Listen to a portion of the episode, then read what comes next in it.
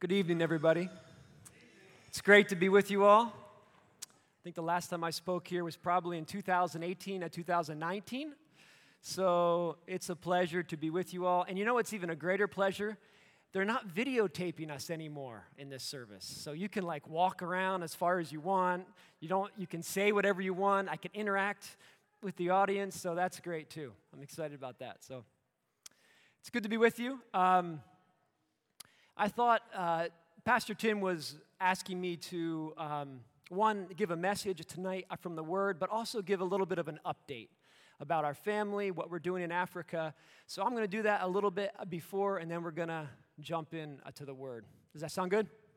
Okay. So here's my family. My wife is here. Lauren, I know you're going to hate me for this, but can you stand up and just give a little wave? So. That's my wife, Lauren. And these are our four children Treth, Naya, Ada, and Tate, ages 13 to 7 now. They're growing quick. And um, we had probably our last two years in Tanzania. We've been in Tanzania since 2011, off and on. And this was our third term that we did. Our terms usually are about two years. And this last term was just uh, probably the best term we've ever had as a family. Uh, I think mostly because we were serving more together as a family. It wasn't just me doing a, um, a uh, agricultural or a missions job. It was uh, more serving as a family. And I also think one of the big things of that was um, uh, my wife didn't have to homeschool anymore. We finally sent our kids to a school, an international school in our local town of Morogoro, and that has um, enlarged our realm of influence of people that we get to um, live with, work with, impact, and it has also been a blessing for Lauren that she could pursue more studies online to have a master's in biblical studies. That's been a great kind of development in our lives this last two years. But um, we're just praising God for a really good two years as a family. There was lots of challenges, um, like you guys had COVID. Well, we had COVID too. It was kind of on the other end of the spectrum there where they kind of said it didn't exist. so, but it was still there um, in one degree or another.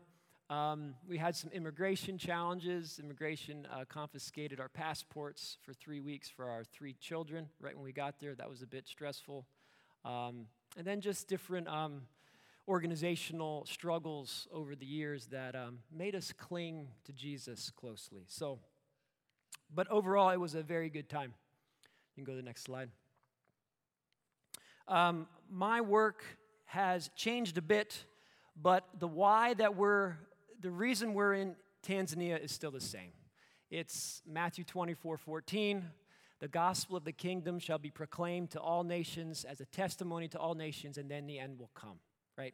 It's Revelation 5 8 at the end of the age, we see this beautiful picture in Revelation 5 8 where all the tribes, tongues, and nations are gathered before the throne of Jesus and they're worshiping him. That's what keeps us going there. That's why we're involved in reaching the remaining unreached people groups of Africa, especially in Tanzania. It's Muslim groups like this old man right here named Mzee Goa. Mzee Goa is a friend of mine, and that's why we're there, that's why we keep going. But the way that we do our work has changed a bit. Um, the first couple times that we went to Tanzania, I was working in agricultural mission uh, jobs for an orphanage project or a business as mission company. Now I work mostly with African churches trying to help them send their own missionaries. So that's why the hat is switching from me onto Mzee Goa there, symbolizing that I'm focused much more now on equipping and training and working through the African church for, um, for much of what I do. And it's, it's been a real blessing. I'm so glad that um, the Lord has brought me into this role. Next slide, please. Um, another role that, that I'm involved with quite a bit is just mentoring and coaching young men, um, just helping them find their path in life, to help them figure out what the Lord is calling them to, and that has been a wonderful blessing in our lives. And I also think it's probably one of the most highest impact things that I'm involved with. We have some young men that live with us actually at our house. We have a guest house at our house and have a workshop there, and they often will work there for um, a short period of time and get some money and then go back home. And that, that's been a real delight as well in our lives. Next slide. This is the training center that I work at. It's called Sanga Sanga, and it is near the Uluguru mountain range in Tanzania. It's about 20 acres. There's an ag demonstration farm there where we take church planters, missionaries, pastors through better ways to um, grow food, better ways to raise animals by introducing them to improved um, breeds of animals and also improved feeds. Um, and we, it's also kind of like a hub for Bible training for pastors that are way out in the bush and they can't go to a Bible school, but they can come to a training center for a week, take a short module course, and then go back and still lead their local fellowships. So that's where I do most of my work in training and networking. And um, yeah, it's, it's been a great, that place has been a real joy for me. I've been doing some agricultural uh, development projects there too. And so it's been a blessing. Go ahead. This is um, an example of a small church that was planted in a very Muslim area. Um, and it reminds me of that verse in Scripture that says, I, Jesus says, I will build my church, and the gates of hell will not prevail against it. If you've ever had the privilege of watching someone from another faith come to Jesus, especially a Muslim or a Hindu that comes from a background where they get persecuted for following Jesus, it's an amazing thing. And it's only something that happens by the Holy Spirit because the Holy Spirit draws them. And this is an example of that kind of church. My friend there in the blue, who, you who you will hear about later, his name is Pastor Manungu. He is an amazing man that God has used to plant that church there among the Waruguru people. So I wanted to, um, you can go forward now. I wanted to also just say something that's a new development for me personally is I'm going to be stepping into a new job when I go back in August that is working really um, focused on working with Tanzanian and African churches, trying to help them develop local models of way to send church planters. Like, for instance, with Manungu's church, um, a model that they designed was to buy a field and grow crops on that field to raise up money so they could send local believers from their church to the nearby village so that they can plant more churches in that village. But that design, that model, as local as it was, came totally from them. They're not waiting on money from the West uh, to do this. They're doing it themselves from a piece of land that they bought and selling their own produce to send out their own missionaries. And this is something that God is doing in Africa, all over the place. And I would say, especially among Muslims. There's lots of stories of Jesus coming to Muslims in dreams. God is doing amazing things in the Muslim world, and we get to be part of it as his church. So, um, no, you can go back to this slide quickly. So, if you want to open your Bibles, if you have them, to um, we're going to be in Psalms 1 and we're going to be in Jeremiah 17. If you want to put your finger in those two places, I want to apologize ahead of time. I was reading over my outline today and I thought, man, this message seems a bit scattered. So it might just be a reflection of my feeling of life right now as I'm preparing to go back, leaving next Sunday. But um, this message came out of um, came out of my experience last term in Tanzania, but also out of my experience of when I talk to American pastors and they ask me, Joel, how can I help my congregation to be more missions minded or more focused on their community? And the more I've thought about that question over the years, um, I'm by no means an expert in this area. Yeah, I'm a missionary, but I struggle with this just as much as anyone else does. It's very easy for me in Tanzania to be a dry, jaded missionary. Like you, I have a busy schedule. Um, like you, I get distracted with many other things. And like you, I deal with things during my day in Tanzania that often make me want to go home sometimes. Things like corrupt police officers, things like government that's not just, things that make me very jaded, and if I'm not careful, my heart can be very embittered to the people I live among. So, this message is coming out of a desire, I think, a prayer for all of you, and myself to have deeper roots in Christ. So, the title of this message is called Deeper Roots. And it's a question that I always ask myself how do I increase my own passion for my lost friends and neighbors around me in Tanzania, um, especially my Muslim friends? How do I not lose the desire to see them come to Christ and to sacrificially love them? How do I not lose that? So, with that in mind, I want to talk about a tree. Who likes trees? Good. We got some tree huggers here. Uh, that's good to see. So, this is one of my favorite. I plant a lot of trees in Africa. I'm involved with forestation stuff. So, the apple ring acacia, its scientific name is called Faidherbia albida. This is in the acacia family of trees. This tree is unbelievably unique. God has uniquely created this tree for sub Saharan Africa. And one of the reasons that it's so unique, and I want to, if you can just take this picture and this picture of this tree and take it with you after this message tonight to help you remember Psalms 1 and Jeremiah 17, that would be great. Because this tree does something that no other tree does in the world. The scientific name for it is called reverse tree phenology. And what it does is it can actually flush out its leaves in the dry season. So in Africa, we have a dry season and we have a rainy season, okay? In the dry season, most trees lose their leaves, like our winter. So imagine a tree in the winter here when else, everything else is losing its leaves and that tree sprouts out its leaves. So that's what the apple ring acacia does. In the middle of the dry season, it sprouts out its leaves and it's in full glory when all the other trees are look like they're dead. How does it do that? Any thoughts?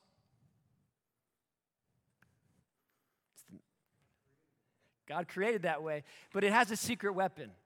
And its secret weapon is a taproot that goes down 40 meters. That's equivalent in feet for us Americans. It's equivalent to 120 feet, at least. So it has a taproot that drinks from the subsoil, the aquifer layer that we often will drill wells to.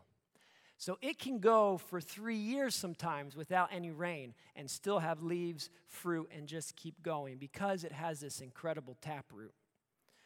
There's villages in Zambia that know the special benefit of this tree that if you cut down this tree, you have to pay the village an ox because they know how good it is for their land and the benefits it is for farmers. Because not only does it have a deep taproot, but it's also in the legume family. And if it's in the legume family, do you know what that means? It means it puts nitrogen in the soil like a bean plant. So it benefits the farmers because it puts nitrogen for all their corn crops around it. You can go to the next slide. So, this is a slide of a farmer in Zimbabwe who is standing next to the corn right underneath the tree, and the corn outside is all yellow and short. Okay? So, not only does this tree benefit creation and all of that, but it also benefits farmers because it can put nitrogen in the soil. It mulches its leaves in the rainy season when they're planting their crop. It leaves its leaves down because it loses its leaves in the rainy season when they need the sunlight to come in for their corn. So it's like the perfect tree for a small scale African farmer. So, what is the advantage of this tree and why is it such a blessing to so many people in Africa? It's one thing it's a huge, deep, deep root. Okay? Deep roots equals bigger, better, and more fruits. Okay? Deep roots equals better fruits. Let's read Psalms chapter 1.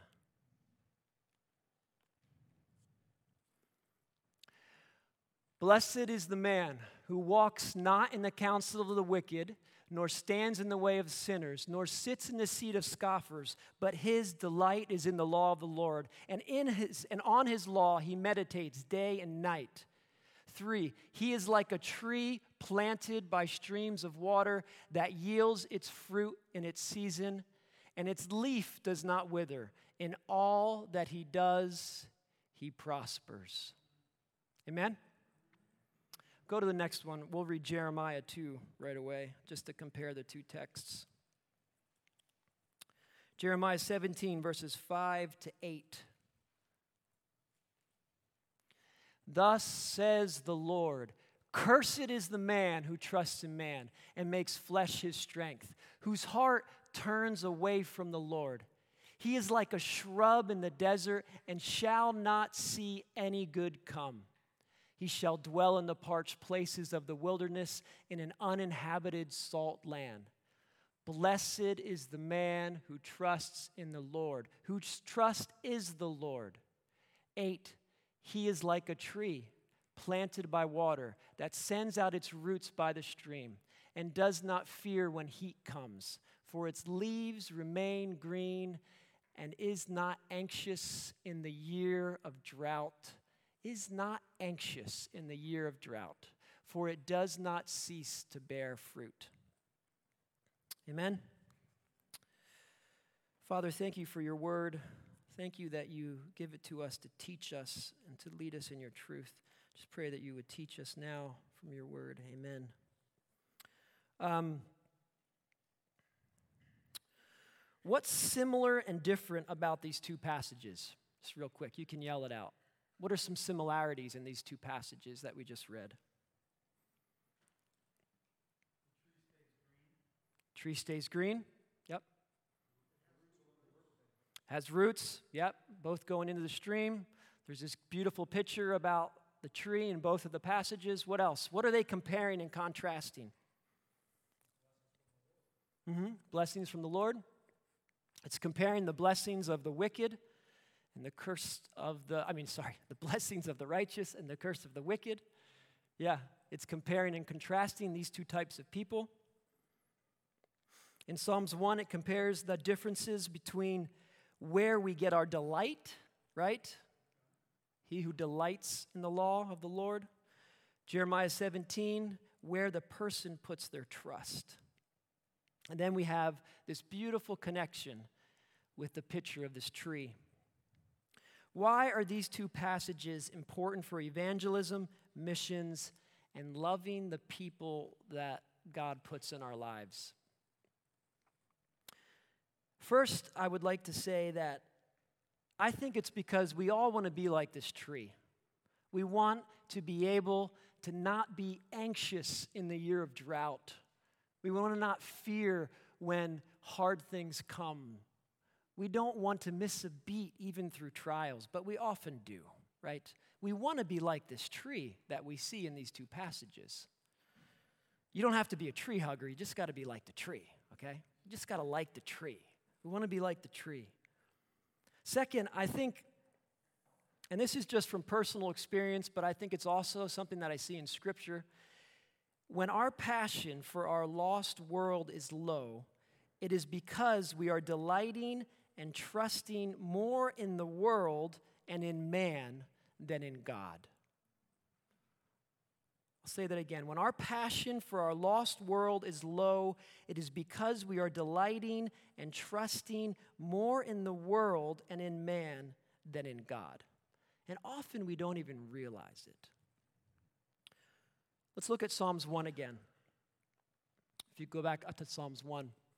But his delight, verse 2, is in the law of the Lord. On his law he meditates day and night. I don't know about you, but it, that word meditation has kind of got a bad rap in our day and age. I don't know why. It's because the New Age movement or what. But a righteous person finds deep satisfaction in meditating on the Word of God than being in and around the world. And that is because this world isn't our home. You know, we're, we're traveling through here. We're foreigners, we're sojourners, we're aliens, we're on a road trip here. This is not our home. Meditation for us as followers of Jesus, it's not just setting apart that special time in the morning or that special time in the evening where you bookend your two days. That is great, and we should all do that. But it's more of this active meditation, this active going over in our minds of the Word throughout our daily activities and how we should live in accordance to the Scriptures. This delight may feel like a duty at times, but it's more of a joy. One commentator I was reading put it this way He said, My friend, God has no plan or program by which you are to grow and to develop as a believer apart from His Word. You can become as busy as a termite in your church. And believe me, I know termites. We have them in our house in Africa. They're busy. But you won't grow primarily by means of activity. You will grow by meditating upon the Word of God. That is by going over it and over it again and again in your thinking until it becomes a part of your life. Pastor Kyle was just talking about this today. This is the practice of the happy man.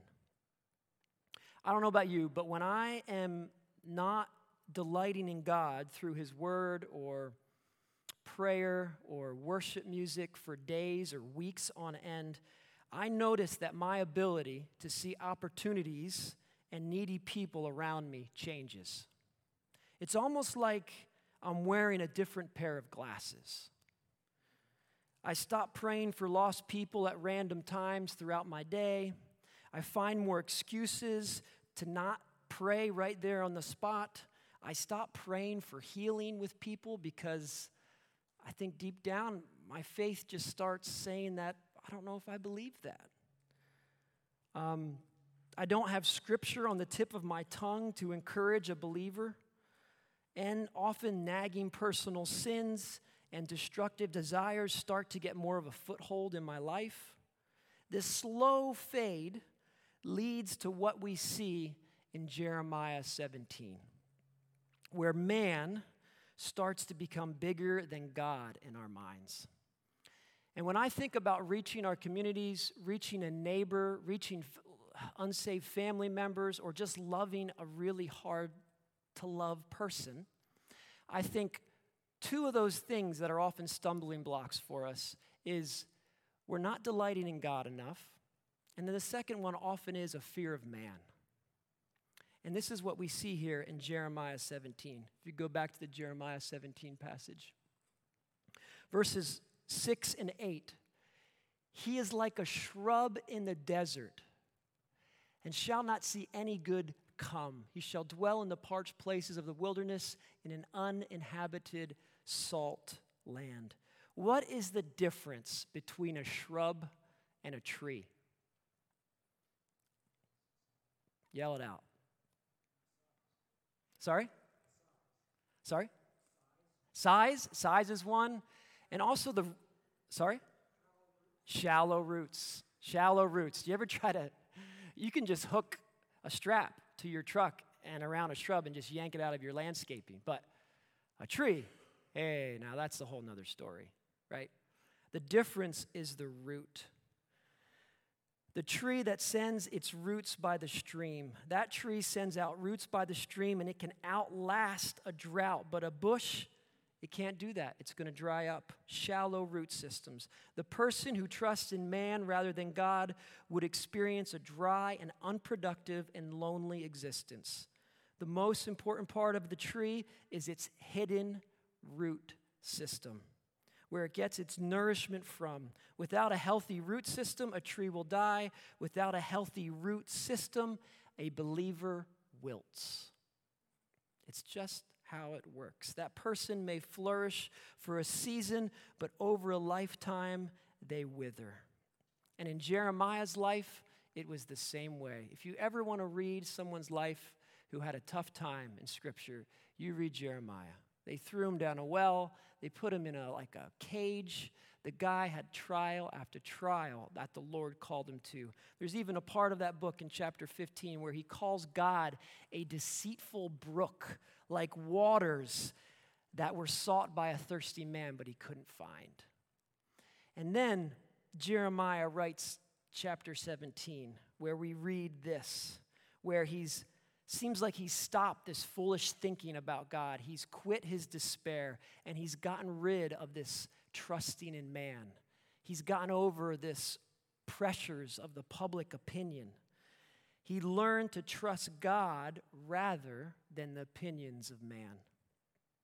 And even in his own heart, because if you read verse 9, there it talks about how deceptive his own heart was. He wasn't even willing to trust his own heart. I am, me personally, I'm by natural personality a people pleaser. And when I was young, my father, who probably some of you know here, who knew my dad, Dean Wilderson? Wow, lots of hands. Okay, that's wonderful. My father used to quote two scriptures over and over to me. One was, Pride comes before the fall. He would say that before I was about to beat him in basketball, normally. But the second scripture he quoted to me a lot was Joel, the fear of man is a snare. The fear of man is a snare. The fear of man is big when the fear of God is small. Nothing hurts our bold sharing of the truth like a small, weak view of God. Shallow roots produce poor fruits. Deep roots equals more fruits. When our focus is more on delighting in the world and what man thinks about something, we will be much less likely to take risks for the gospel, to pray, to move towards lost people, family members, neighbors. And this will result in a tree that dries up, lives in fear, and stops bearing fruit. It's just how it works. It's just how God has designed this Christian life. I have a friend, um, a good friend here in America, and he, um, we were talking the one day. It, it was really neat. We were catching up after he came back from Tanzania, and God had put him in a very unique group of people through his son's um, sports activities. And he was interacting with almost a totally unsaved group of people. And we were talking about how he could better be a light in that area. And I asked him, How could the local church better equip you to reach this group of people or to share the gospel in some way? And he said, You know, the big thing for me is I don't know how to bring Jesus into the conversation. Because when I get to that point, it's like it's too awkward or it just gets stuck or I just don't know how to incorporate the gospel into normal conversation. And he was wanting, like, He's like, you know, if they could teach me, or Joel, maybe you could teach me a script, a recipe, an equation that would just, you know, and and those things are help, helpful. Like that works sometimes, and they're out there, right? The the old school way. Um, back in my dad's day was the Romans Road, you know, and there's the bridge illustration that they used to draw on napkins where you take them through the salvation plan laid out in Romans, and that's that's fine. Overseas, in our mission, we use one called the Two Kingdoms, where it paralyzes, where it paralyzes, it parallels light, the kingdom of light, and the kingdom of darkness. And it's a beautiful way to share the gospel with Muslims. But I think for my buddy Tim, I don't think it was necessarily um, that he needed a certain script. I think what he needed more was deeper roots. He needed more abiding in his life. He needed a greater trust. And he needed less care of what people thought of him. And honestly, that's what we all need more so. Because if you have that, there's a sense where the truth just kind of exudes out of you. And you're much less um, worrying about what you're going to be thought of when you share your faith and the truth just comes out of you, exudes out of you. So, technique helps, but our greatest need is often deeper roots in these areas. So, I want to be as practical with you as I can tonight. Um, I can go on and on talking about these things, but I want to share some um, practical ways of people that I have known either overseas or here in America that I feel like are great examples of putting their roots deep into the Word of God, delighting in the law of the Lord, and not trusting in man, not having that fear of man that holds them back. And I want to share first about um, a friend of ours named Rachel. And Rachel is a lady who we actually stopped and saw her. We took a trip out west this summer. And when we drove through her Midwest town, she felt called by the Lord a while ago to start a fair trade shop in her, in her hometown. And as she was opening up this shop, her small group actually went and prayed over this shop. And they prayed that this shop would, that people, when they would come in there, that they would just sense and smell Jesus, that they would, the whole shop would have the aroma of Christ, and that the Lord would always be on her lips as she was working there. And people to this day often come in there and spill their stories. They often enter her store and just want to have a listening ear. And she has this great opportunity to minister her to her community through her business. And she just listens to people, she loves on them, and she speaks truth through her business. And it's a beautiful thing.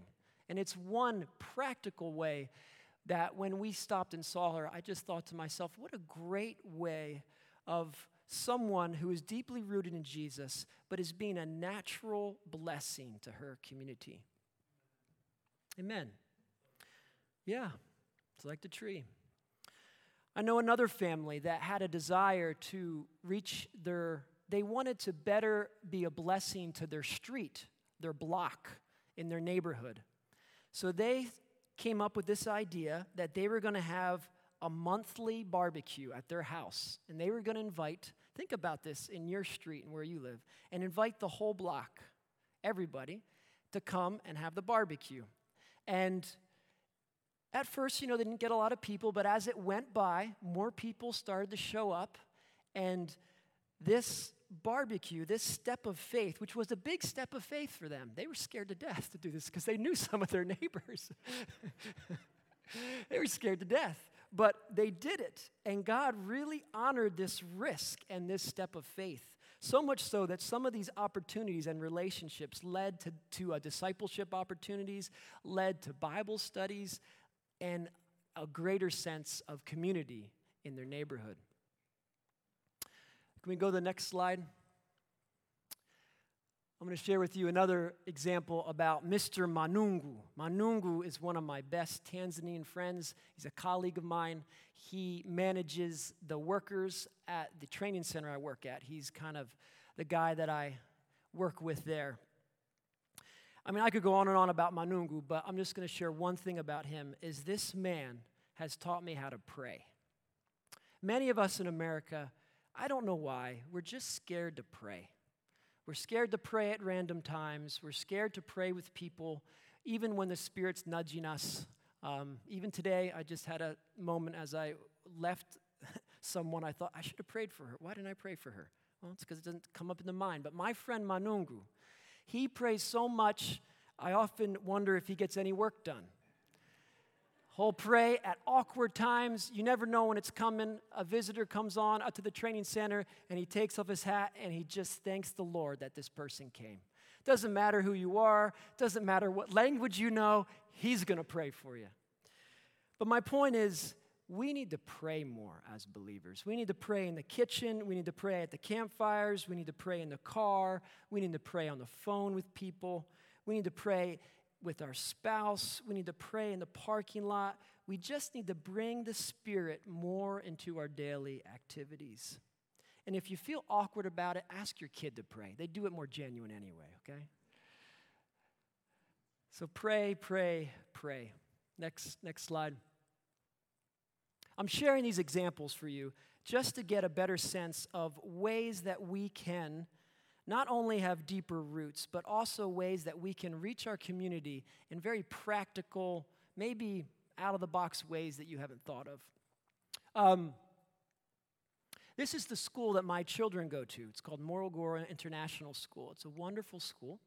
And um, schooling for children, as some parents in here know, is always a touchy issue. Do you want to go for the greenhouse atmosphere? That's really good. Or do you want to go for the trial by fire atmosphere, where your kids can be a light in the community, but you know they're going to go through some hard things and you hope that you can debrief them at the end of the day, right? So it's always this balance. Do you do homeschool? Do you do the Christian school? Do you do this public school? What do you do? So we were a homeschool family for a while, off, mostly out of necessity, but then we switched to this international school. And we've been amazed at um, not only the ways that our kids get to be missionaries, but also in the ways that they're challenged in their in their faith. I'm not saying that you need to send your kids to public school. That's a totally personal decision. But I know for us, we've been thankful to the Lord for the ways that um, our kids have come home with things that we've been able to disciple them through, or they've we've been encouraging them to step out in faith when their Muslim um, friend asks them, Why do you believe in Jesus? Well, that's crazy. Why do you believe in a corrupted word of God when the Quran's there? You know, what's wrong with you? Um, it's been a really good thing for us. And at this international school, it's very interesting because there's some, there's some unreached people groups in that school, some families that'll in our town that send their kids there, where I know this is hard to realize for us Americans, but in their language, in their people group, there's not a known believer among them. So they're 100% Muslim or 100% Hindu. There's not a known believer in their language group. Think about that for a bit. It's amazing. Yeah, those kids go into English medium school so they can speak English, but when they go home and they speak their local language or their people group that they come that they came from in Yemen or Pakistan or India, no one knows Jesus. And that's the reality of some of these areas. You can go to the next slide. Another way that has been a great um, influence, a great encouragement in our life has been a small group. We started a small group in our town um, of people that spoke English so that we could study the Bible with them. And we've been so encouraged to see how this small group, which when we started it, we were like, you know, I'm not sure how this is all going to go but because people are all at different spots. If you've ever been in a small group, you know this. It's always like you're kind of a gambling. Are people going to mesh? What is this going to be like? Well, thankfully, the Holy Spirit really brought it together, and we were growing it together as a small fellowship, and we were even able to reach out and branch out and um, reach out to some of the families in the International School Network that were like this family right here, that is um, a Hindu family that we actually um, had a meal at their house there. You can see we're eating on banana leaves. I always think that's pretty cool. We didn't use plates that day, we used their banana leaves because that's what they do in their special gatherings. Um, and we played cricket, which was very different for us. Who's played cricket here? You have? Wow, that's cool. It's kind of a different game for an American, but it's a cultural experience. So, yeah, a small group was such a great way to push us out of our comfort zone and to reach out as a small group of people. You can go to the next slide. Um, I'm not even sure what time it is. Kyle, is there a trap door that's going to just whoop me down here if I go too late? Um, So, my point here, friends, brothers and sisters, is there's no secret recipe to bearing good fruit, right? Deeper, fr- deeper roots equals better fruits, okay? There's no secret recipe. It takes followers of Jesus who are delighting in God, meditating on His Word, and not letting the fear of man rule over him. Drinking deep from the Word of God and sending that taproot like the apple ring acacia 120 feet down and being so anchored in the Lord that his presence, his aroma, his smell just exudes from you. Deeper roots means better fruits. I want to end, I don't do this all the time, but I want to end with a quote from a little shot in the arm from an atheist, actually. Who reads atheist authors here sometimes? If you don't, you should start because it's good to know what these guys are saying about Christians because often they point out blind spots that we're all self deceived in some ways. And I find that reading what they say sometimes is very helpful for us. So I'm going to read to you a quote from a very famous atheist named Penn Jillette. And he wrote this little blurb after he was evangelized, he was witnessed to by a very impressive Christian young man. And he had this to say about the experience. You know, I've always said, you know, that I don't respect people who don't proselytize. Remember, this is Mr. Penn Jillette. I don't respect that at all.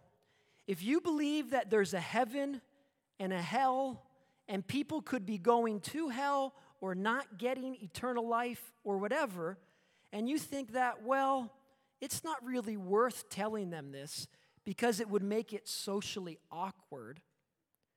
How much do you have to hate somebody to not proselytize?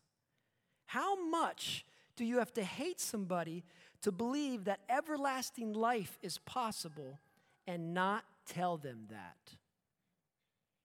I mean, if I, as an atheist, or he's talking about himself, if I believed beyond a shadow of a doubt that a truck was coming at you and you didn't believe it, and that truck was bearing down on you, there's a certain point where I just tackle you. And this, this eternity issue for you Christians is much, much more important than that. It's convicting, isn't it? I actually think this guy is much closer to the kingdom than what he realizes. but that is a word for us believers to hear. And it should be a shot in the arm to all of us. We all have people in our life that we need to step harder to. We all have people that we need to love more sacrificially. We all have people that we need to share truth with more naturally and freely. Eternity is at stake. And sometimes we forget that, you know. So let's put down our roots deep. Let's bear fruit. And let me pray for you all. Father, thank you for this time. Thank you for the ability to just come together as believers freely in a church. Many believers don't have this opportunity throughout the world. Lord, and we thank you that you live inside of us, that you love us, that you tell us to go bear fruit, and that you give us the delight, the privilege to satisfy our hearts and souls in your word, in a relationship with you that is more satisfying and delightful than anything else that this world has to offer. Remind us that this world is in our home and help us to take risks. Help us to love people that are hard to love. Help us to share truth with people that need it. Help us to make ourselves available, Father, to this broken world and heal our broken hearts as we put our roots deep into you. Make us like this tree, Lord, this beautiful tree in Psalms 1 and Jeremiah 17 that sends its roots by the stream. In Jesus' name, amen.